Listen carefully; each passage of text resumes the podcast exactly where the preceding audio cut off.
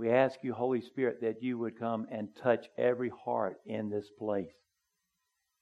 We ask you, Lord, to bring healing to those in need of healing, to bring peace in the midst of chaos and anxiety. And Father, deliverance for those that need to be, be set free by the blood of the Lamb.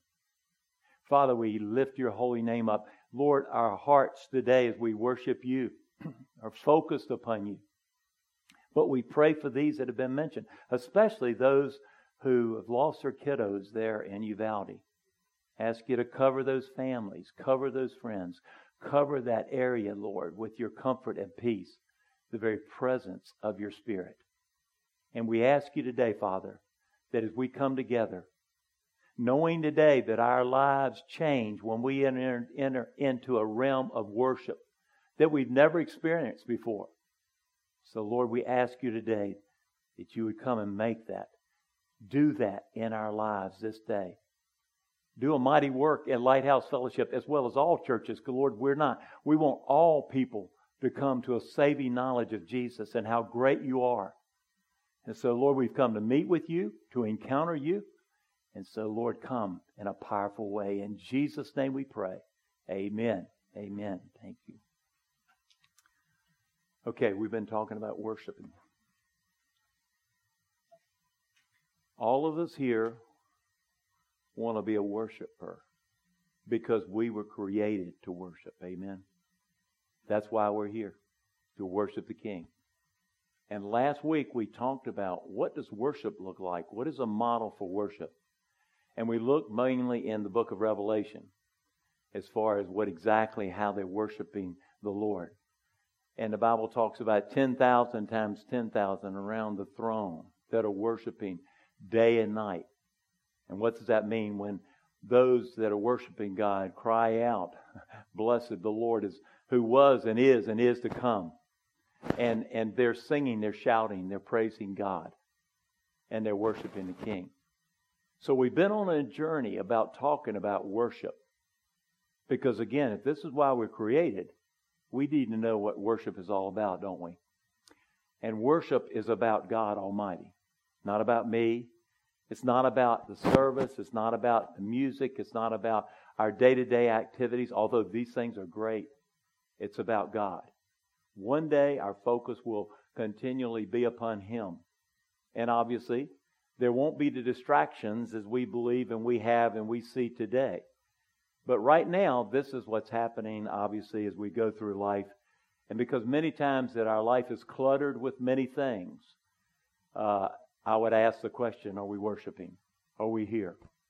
And so I talked about the fact that that you can't live like the devil during the week and then come in here on Sunday morning and worship the King. Amen. You know that.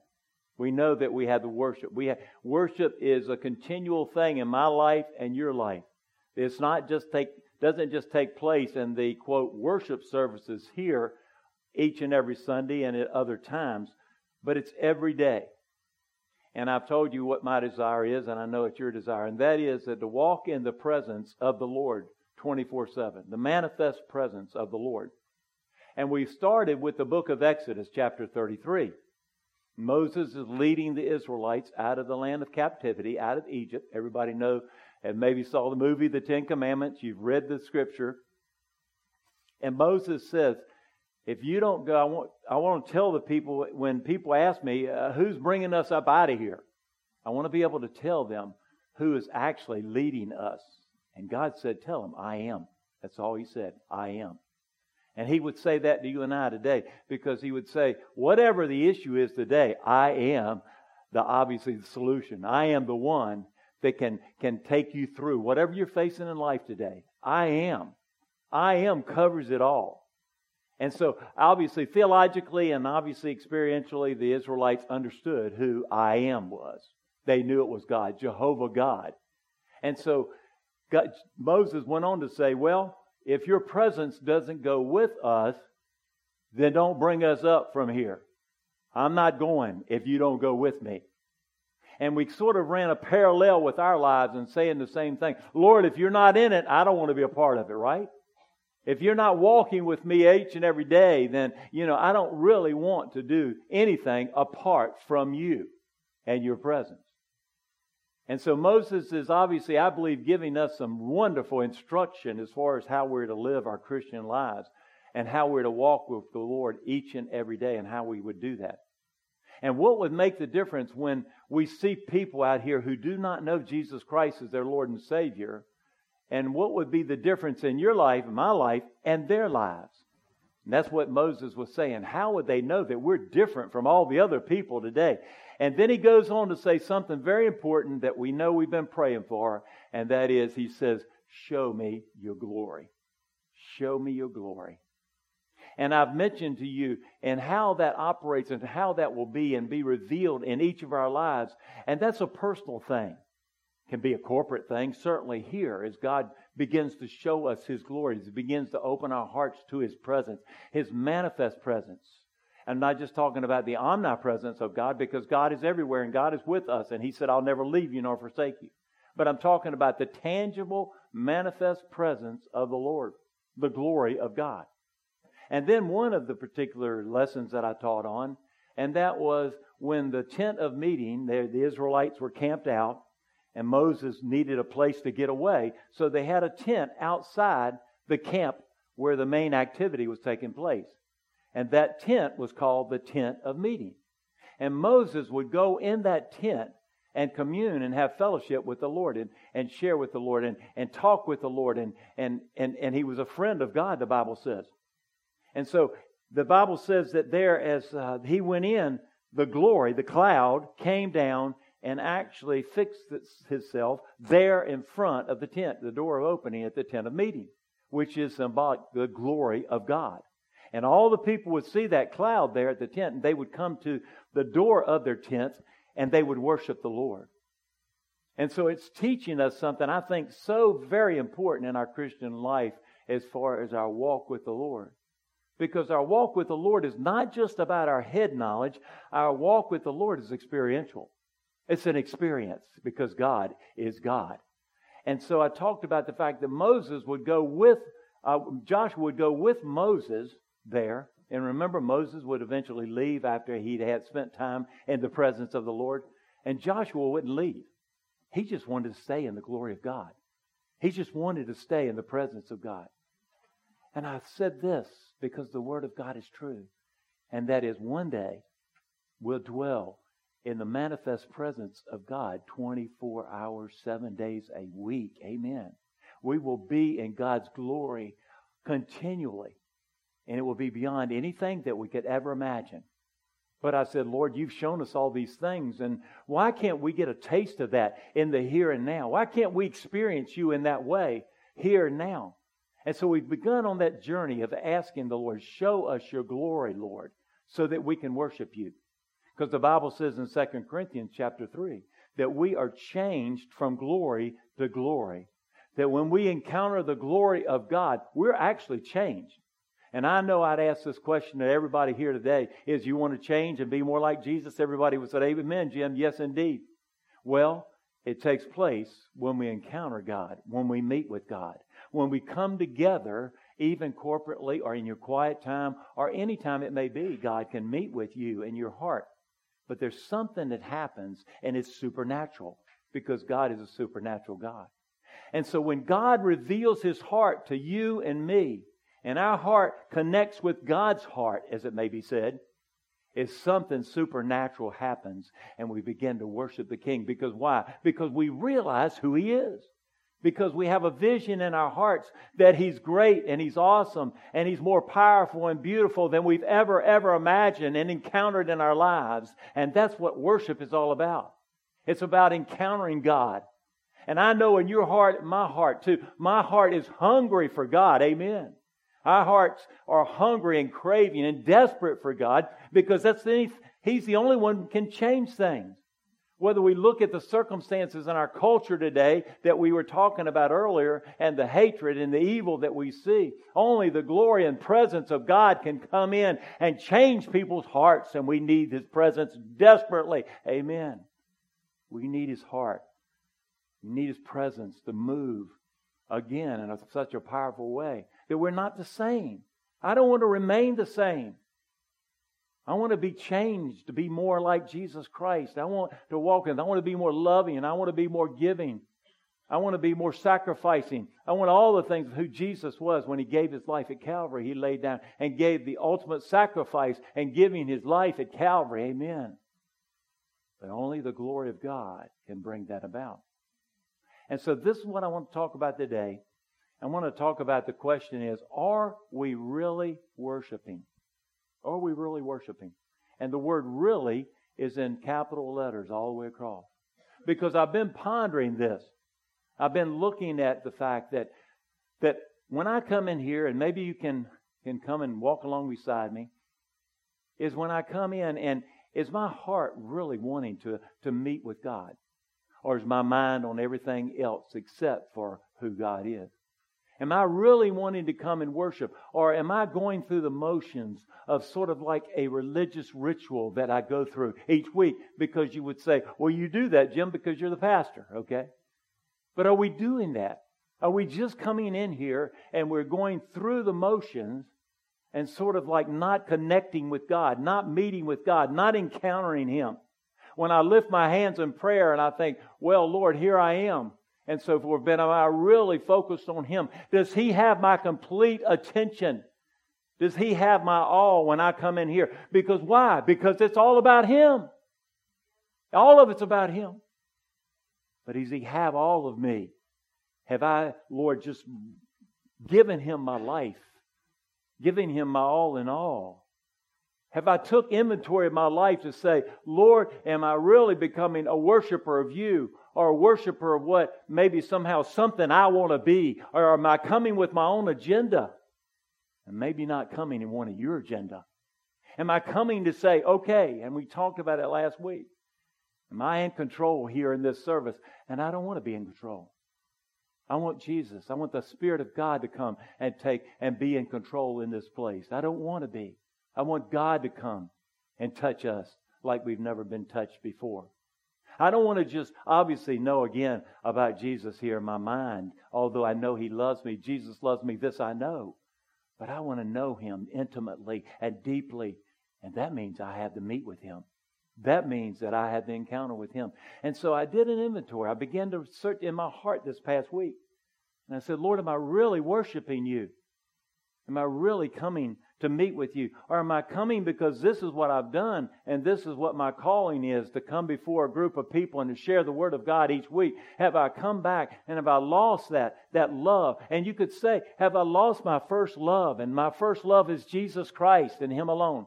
Have I walked away? Have I wandered through the things that life presents to me in one way or another? And I've sort of like compromised here and there to a point to where it's like a slippery slope and I've gotten far away from you.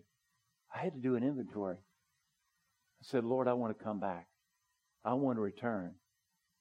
I want to come back and I want to be a worshiper of you because that's why you've created me anyway. That's why you've placed me here.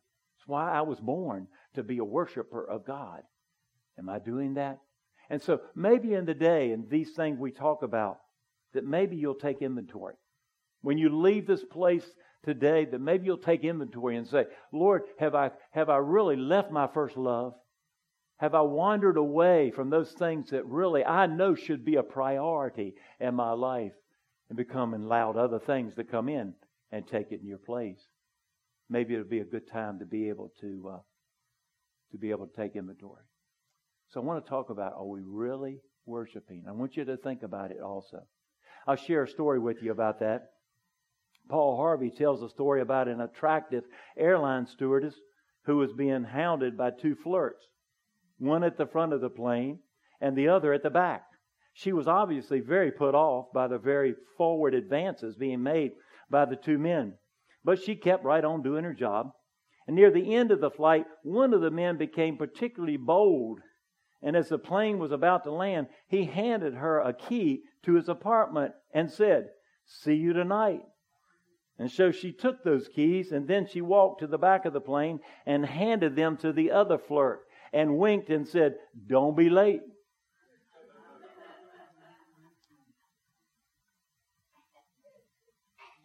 You ever been disappointed?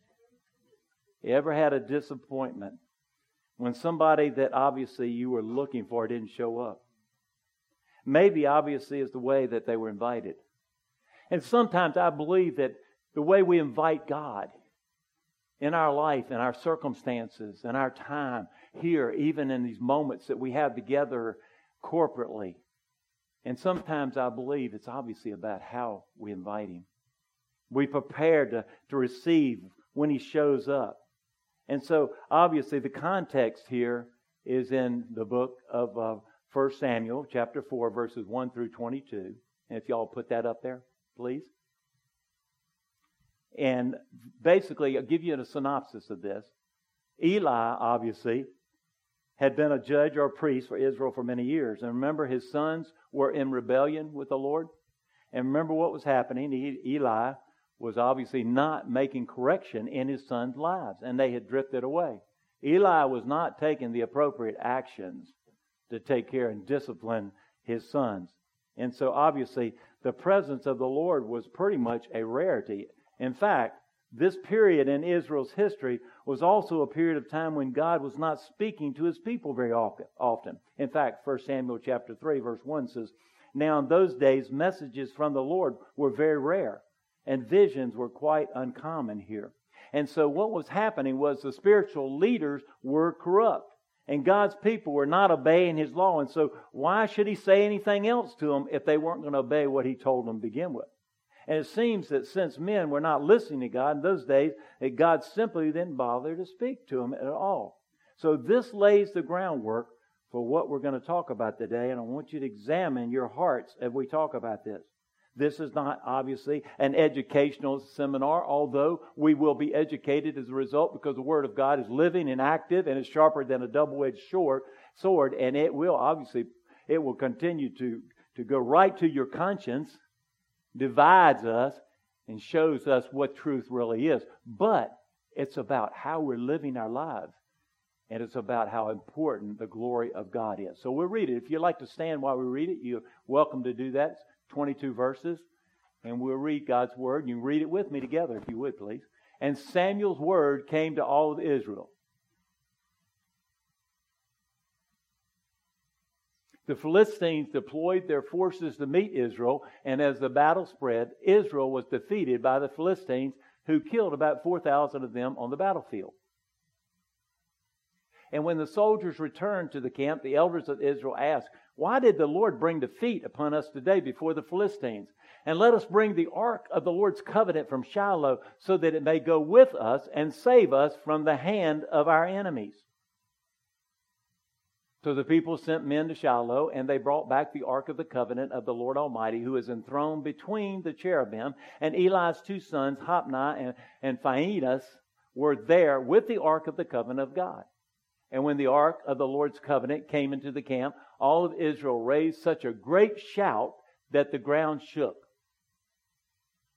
And hearing the uproar, the Philistines asked, What's all this shouting in the Hebrew camp? When they learned that the ark of the Lord had come into the camp, the Philistines were afraid. A God has come into the camp, they said, and we're in trouble. Nothing like this has happened before. And woe unto us, who will deliver us from the hand of these mighty gods? They are the gods who struck the Egyptians with all kinds of plagues in the desert. Be strong, Philistines. Be men, or you will be subject to the Hebrews as they have been to you. Be men and fight. And so the Philistines fought, and the Israelites were defeated, and every man fled to his tent. The slaughter was very great, and Israel lost 30,000 foot soldiers. The ark of God was captured, and Eli's two sons, Hophni and Phinehas, died. That same day, a Benjamite ran from the battle line and went to Shiloh, his clothes torn and dust on his head.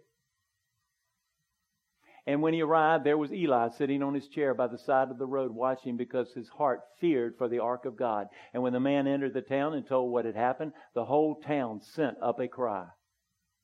And Eli heard the outcry and asked, What is the meaning of this uproar? And the man hurried over to Eli, who was 98 years old and whose eyes were set so that, that he could not see. And he told Eli, I have just come from the battle line and I fled from it this very day. Eli asked, What happened, my son? And the man who brought the news replied, Israel fled before the Philistines, and the army has suffered heavy losses. Also, your sons Hophni and Phinehas are dead, and the ark of God has been captured. And when he mentioned the ark of God, Eli fell backward off his chair by the side of the gate. His neck was broken, and he died, for he was an old man and heavy, and he had led Israel forty years. And his daughter in law, the wife of Phinehas, was pregnant, and near the end of delivery, when she heard the news that the ark of God had been captured and that her father in law and her husband were dead, she went in labor and gave birth, but was overcome by her labor pains. And as she was dying, the woman attending her said, Don't despair. You've given birth to a son. But she did not respond or pay any attention.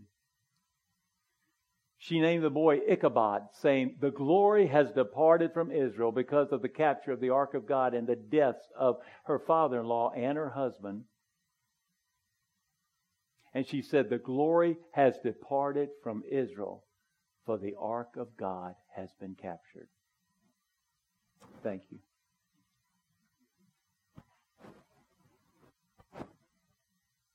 Let's go back and look at what's being said here.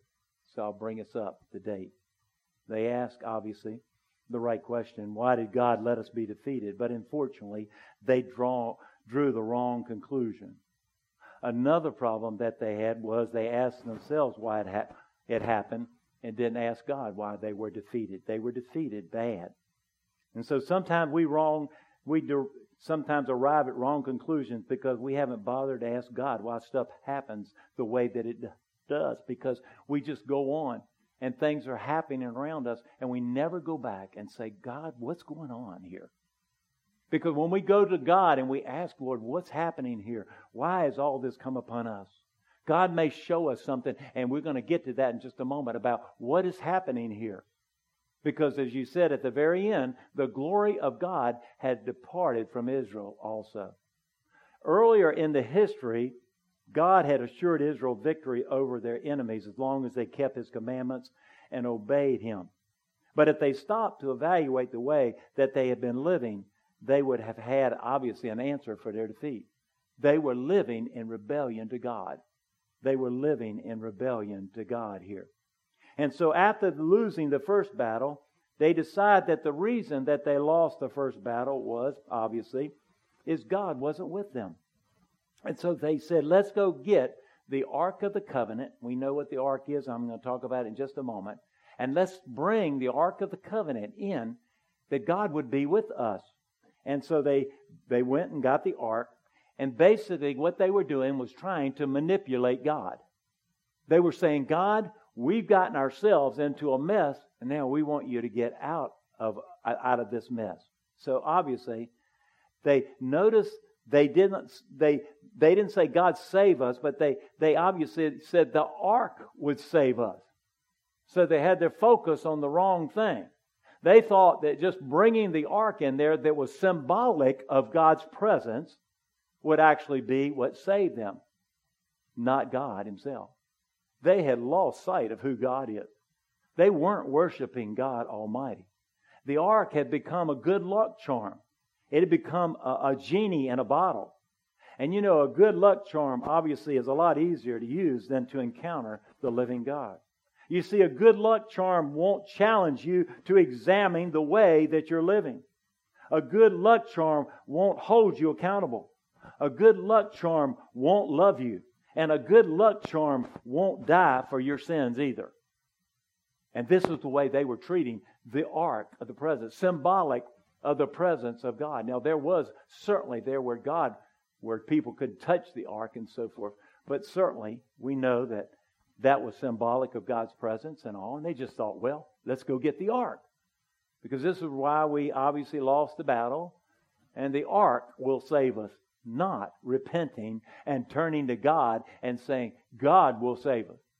Let's bring that piece of wood they brought in and all and how it was built. So I want to look at the, the, the ark a little bit if you've ever had. I didn't bring up a picture of this. I wish I had.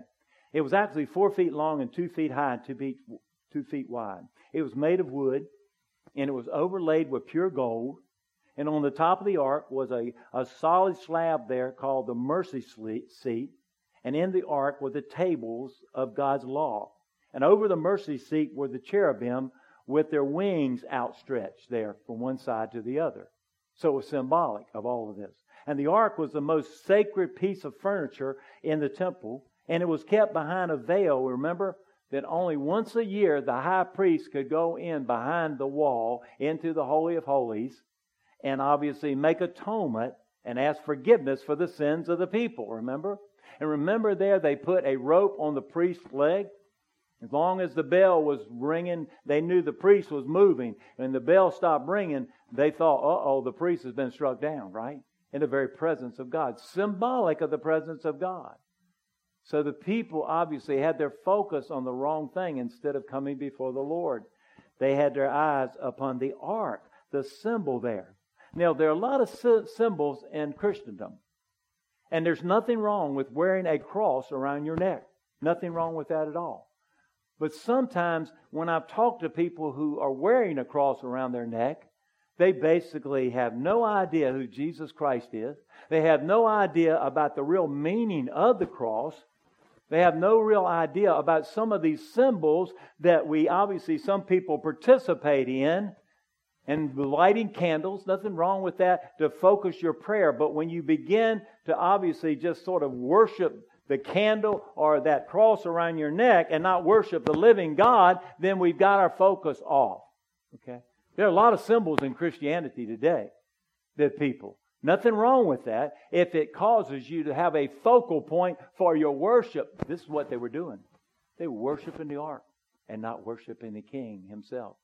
See, the reason why I started this is because one thing God has impressed upon me, all of my walk with Him, is basically is, Jim, I want you to know me. I don't want you to know just uh, that we think it's a bunch of rules and regulations to be a Christian. That's not what it is at all. He said, I want you to know me. And when you know me, there's freedom in knowing me personally and intimately. And so that's what we're talking about as we begin to continue to, to talk about what worship is. It's knowing God. Knowing God. One day we will be in His manifest presence. One day we will be in His presence all the time. We will face Him face to face. We will see Him.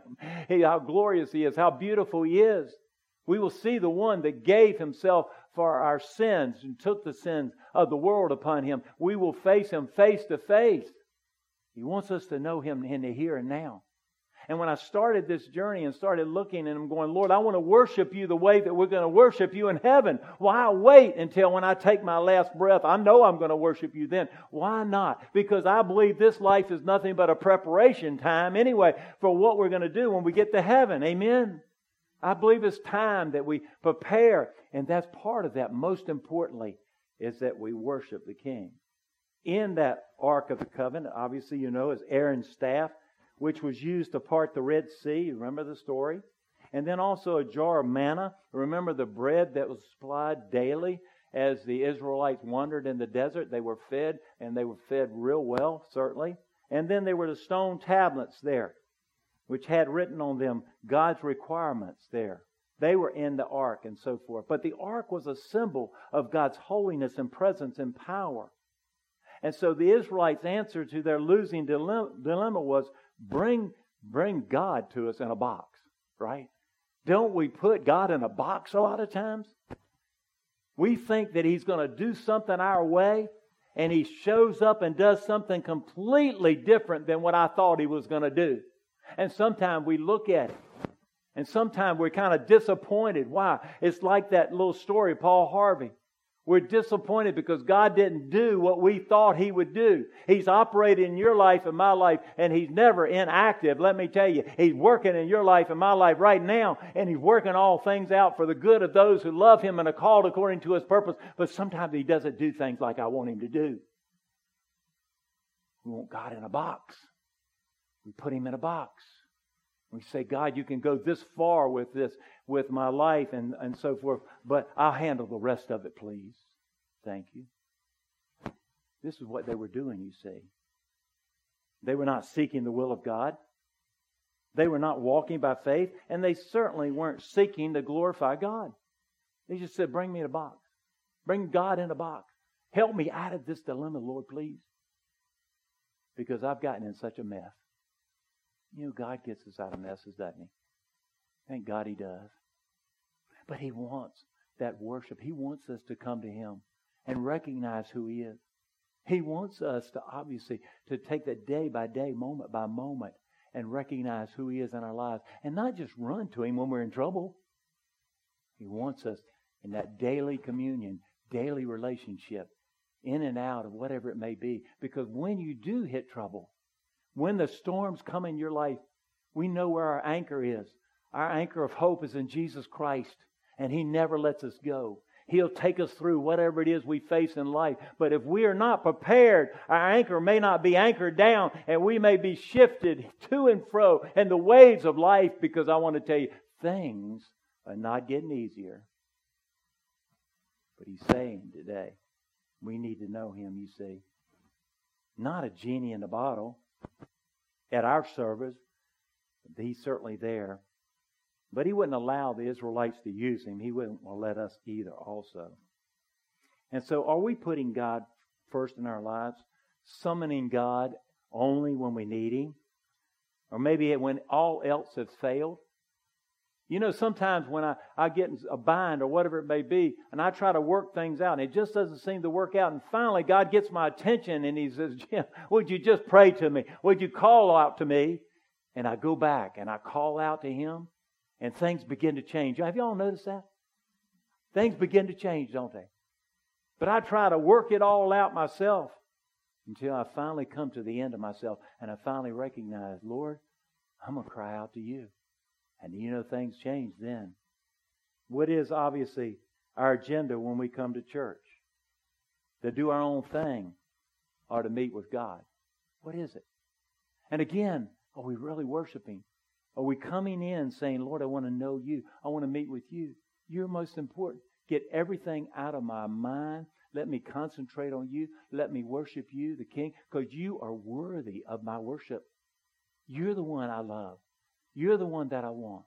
I long to look on the face of the one that I love. His name is Jesus.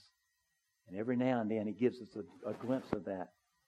They shouted there. You heard them saying they shouted when the ark came in there. They had uh, sounds of praise. They had the appearance of worship, but their hearts weren't in it. Isaiah chapter 29, verse 13. Listen to the word of God. The Lord says, These people come near to me with their mouths and, obviously, honor me with their lips, but their hearts are far from me. Now, I know traffic can sometimes get on your nerves. And sometimes it's like it takes me a while to settle down. But please, get here early enough to where you can settle down. Because God is worth it. He's worth it. It's worth encountering Him and knowing Him and coming in and saying, Lord, and I've asked you to come in when you do and sit and ask the Lord, I've come to meet you, Lord. I've come to encounter you. I've come to worship you, the King of Kings and the Lord of Lords. That's what we're here for, folks. Nothing else. Fellowship, He's put us together because of that. Most of all, it's because we're to meet with God Almighty. Then, obviously, you know what? The Philistines said, Well, you, we better fight. We better fight because we know that we, re, we realize we have the history here. The Israelites, they're some bad people and they're going to destroy us and make them, uh, they'll make us their slaves, certainly here. But something happened. Then they got real bold. What was it that caused them to get real bold? And they changed their minds and they went out and just whipped the Israelites bad here. I believe it was because of fake religion won't fool people for too long.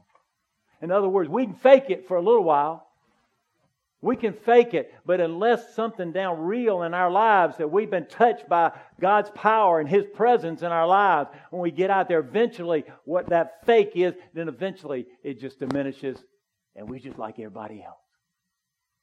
That's worshiping God. The result of the battle were they were defeated again. We need Jesus, not religion. You need Jesus, not more church. You and I need Jesus. We need Jesus. This place here. I don't need to get more churchy. I don't get need to get more religious. I don't get to, certainly need more rules and regulations. I need Jesus, and so do you. So does the world. The only answer is Jesus Christ and Him crucified and resurrected. He's the only one. That's what we need, not religion. Christianity is a relationship. It's a relationship with the living God. I believe, obviously, that the presence of God had already gone from that nation there. It already left. They didn't even realize it. God's power, obviously, is gone long before we realize it. When our plans have failed, our lives have crashed and burned, and our dreams have imploded. When our lives are obviously all going wrong, the real issue lies, obviously, in our own integrity, not in what God isn't doing. The fault lies with us, not with God. And that's why they went in and said, hey, they've taken the, the ark. Eli did not bring correction to his sons. He should have. He fell over, died, broke his neck. Once the glory is gone, worship's empty, lifeless, and useless. Why did the glory depart? Why did the glory depart? The lave's given birth. Said Ichabod, which means the glory has departed. Think about it for just a moment. I'm going to linger just a second. Why did the glory depart? And I'm going to tell you.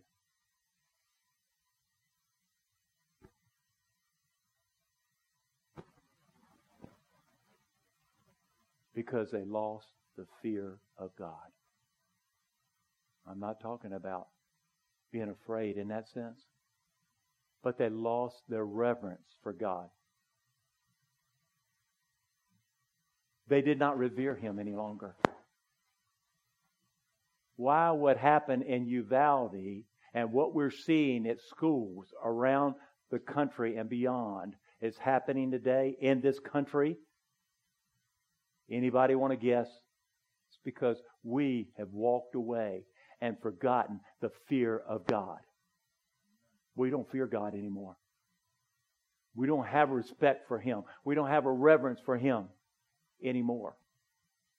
And when the fear of God leaves, the glory goes. And what does God do at that time? Because the glory obviously comes and changes people. The glory melts people's hearts to say to love one another as He has loved us the glory of God changes us, makes us more like Jesus that love people. Went around blessing people today. We've got an angry culture out there today. There are more shootings because of road rage than I've ever seen before. Simply because somebody did something or made a wrong turn or whatever. And then they find they've lost their lives. Because why? We've lost the fear of God, folks. And this is why the glory has departed. Have a respect for God. Lost that fear. You see, here's the real reason God doesn't just want part of our lives, He wants to come in and take over. He wants to come in my life, in your life, and He wants to come back in the church house and take over. Not just say, hey, we'll give Him a little time here on Sunday morning. He wants every day. He wants our lives. He wants to come and consume us. And is that our prayers today? Come and consume us with your holy fire, God, because I feel like the glory has departed. The only way. There's no other way. They treated the ark as a magical object of good luck charm here. I'll ask you a question. How's your reverence for God? Do you have a sense of awe and humility when you seek His presence and face, or do you treat Him like your pet or magic genie. When you say, Holy, holy, holy is the Lord God Almighty who was and is and is to come, do you reverence Him? Do you praise Him? Have you experienced Him? Do you know Him? If you haven't, then seek Him with all of your heart. Because in Jeremiah 29, He says, When you seek me with all your heart, I will be found by you. How's your hunger for God? How's your hunger? Do you hunger for Him? Do you thirst for righteousness? Do you want to know Him above everyone? Do you, does He first place in your life, or is everything else coming in because we're a busy society? What is the question? Have we examined? Take an inventory. Look at my life. I don't want to go through the motions. I want to just know about God. I want to know Him. What about, obviously, your private tolerance of sin? Sin choosing less than God's best, choosing what He says we should avoid. And He tells us this for our own good. When we compromise there, we choose our own way. We think we know better, or simply we take shortcuts. But it always ends up the same. We always get caught in a bondage. Sin wraps its ugly tentacles around us, and we try to ignore it or refuse to acknowledge it there. And yet it tightens its noose upon us. And so God's glory departs from our lives because we tolerate sin. See, Israel was tolerating sin. It's the same for us today. We're tolerating things today. We're tolerating, and we've seen the changes in my lifetime, in your lifetime, that have taken place to cause this nation to go away from God. And people say, oh, well, God and religion and, and, and, the, and obviously politics need to stay separate. No, they don't. When they talked about that being separate, he talks about obviously that there would not be a state church that would take place. He didn't say anything about that. We need godly men and women in places of authority that will put those important things into law, that will reflect God's image. Not somebody who wants abortion right up to the ninth month or after the time the baby is born. Because you call it like it is, it's murder. People don't call sin sin anymore because they say, I made a mistake. No, it's sin, and God says He won't tolerate it. Tolerate my life or your life. And see, it comes in and it's real subtle. Most, most of us, obviously, obviously battling or ended up hating the sin that so easily besets us. But we hate it, but it gets, it's there. People don't want to submit for prayer when we have prayer time up here. And we need prayer, folks. We need to be down at the altar praying and asking God to have mercy upon us. We need to repent. What happened to the old fashioned altar calls? People came forward and they cried out to God and said, God, if you don't forgive us, we're going straight out of here. See, because we became accustomed to it. You see, it's like the frog in the boiling water, and the water's getting hot continuing to get hotter and hotter. That's why we tolerate. That's why the glory departs. That departs from my life and departs from your life. We tolerate anything in our lives here. God, obviously, many times the idea is God will bless us in spite of our disobedience. And He won't.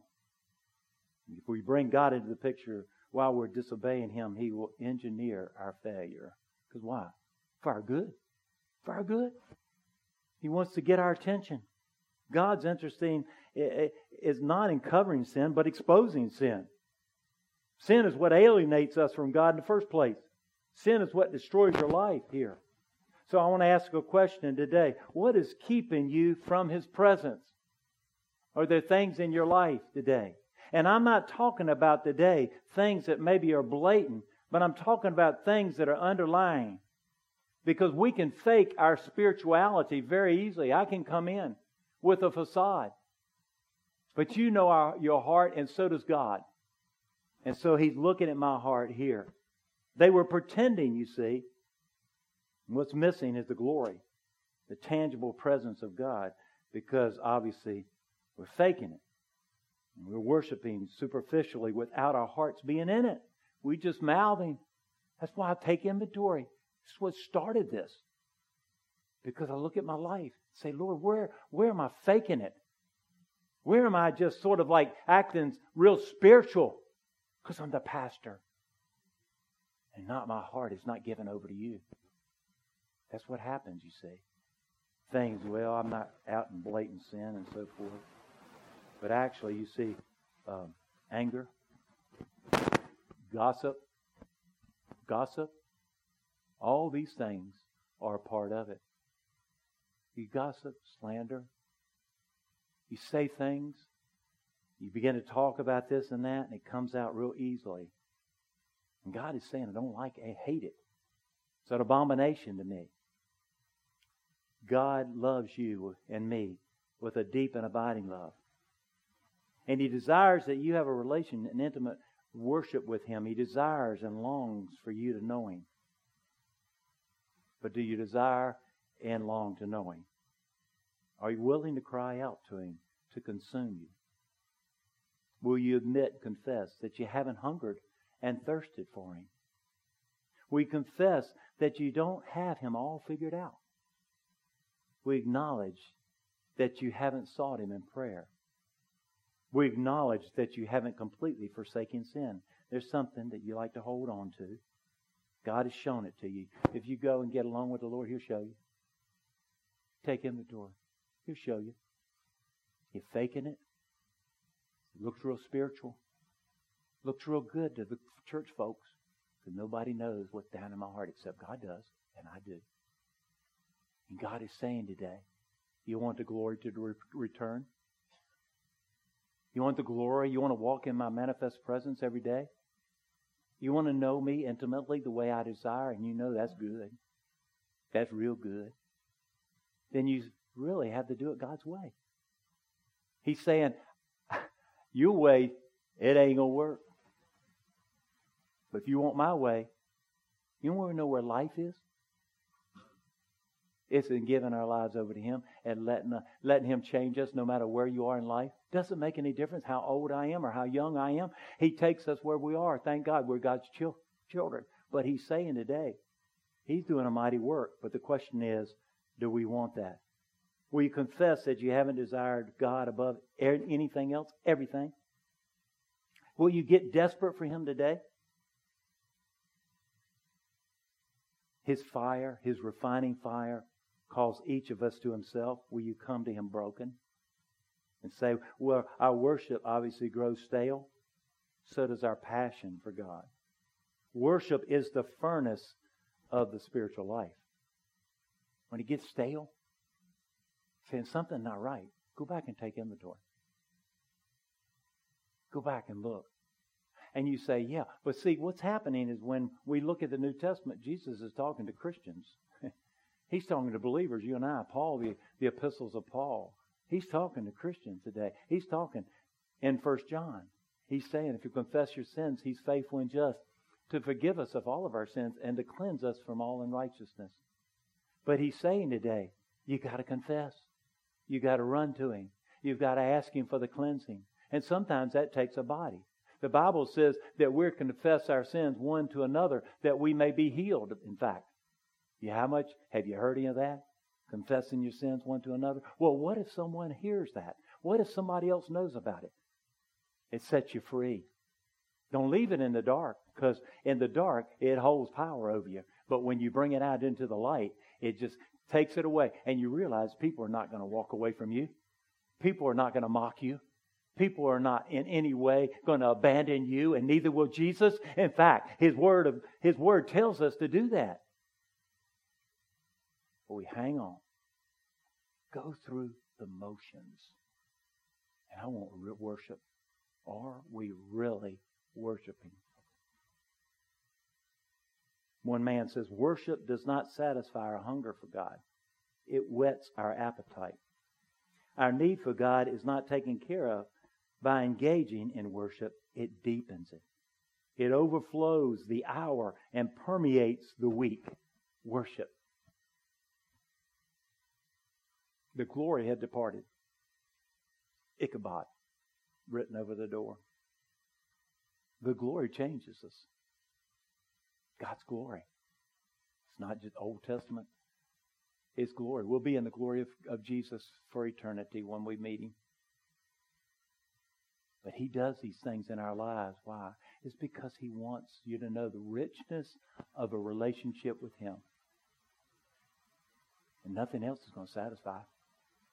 Nothing else is going to do. All the money in the world, all the things in the world don't satisfy. Some of the richest people in the world, in the world have said, I just want if I could, I felt all my life that if I just earned one more dollar, then then I would be satisfied. Some of the richest people, they earned that dollar and they said it didn't satisfy. Jesus is the only, only one that can satisfy. His presence in your life and my life. Moses said, if your presence doesn't go with us, we're not going up from here. We're not moving. And I don't want to move from this place because in some way or another that there's sin in my life. And I know you feel the same. Amen. Amen. Let's pray together. Father, thank you for your word, your truth. Thank you today that uh, you're doing a mighty work that we're just grateful for. And Lord, we're asking you, don't stop. Don't stop, Lord. We pray that we would not grieve the Spirit of God, but Lord, don't stop. We ask you to do what you've desired. What you started, Lord, we know that you said you'll finish. We ask you, Lord, you started it, I believe. Your word, Lord, started it. Jesus started it. And we ask you today, Lord, to complete what you started. Thank you, Lord, today for your presence in our lives. You're, don't go with us. We're not going up from here. Not moving. And we want to see your glory, Lord. We want to see your glory. We're desperate for you. We're hungry and thirsty for you, Lord. We desire you and you alone, and we ask you to come and fill us with that holy, Lord, passion for you and you alone.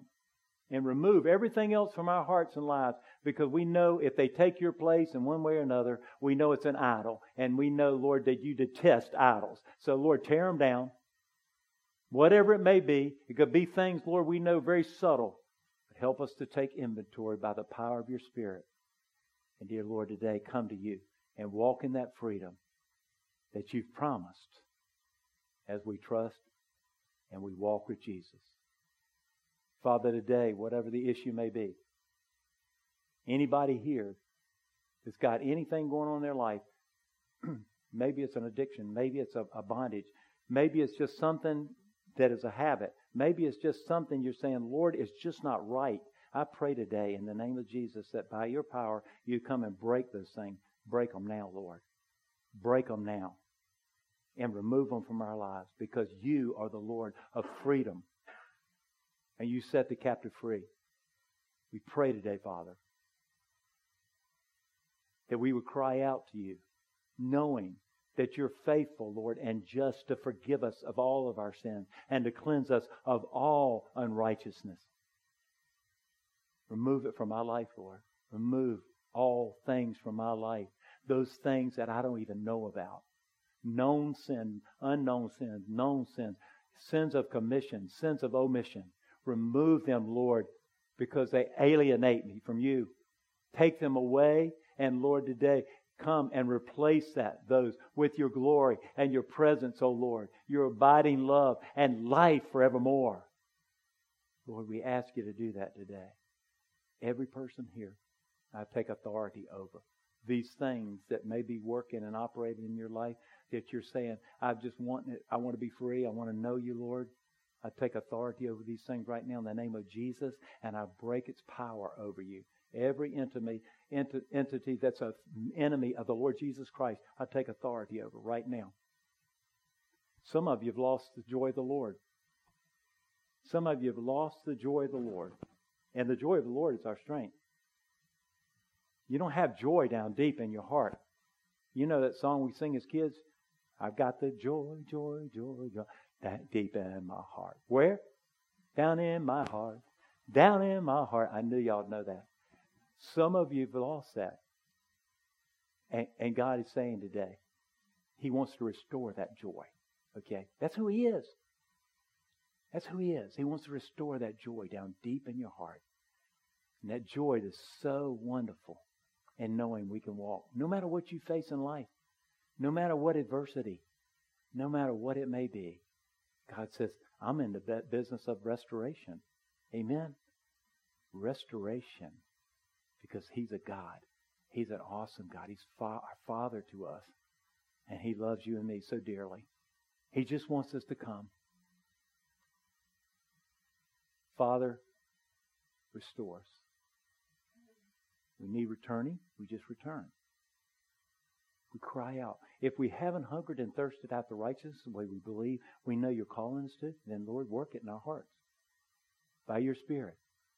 If, Lord, we strayed off the path you've had set before us and, and somehow we just real subtle, Lord, bring us back.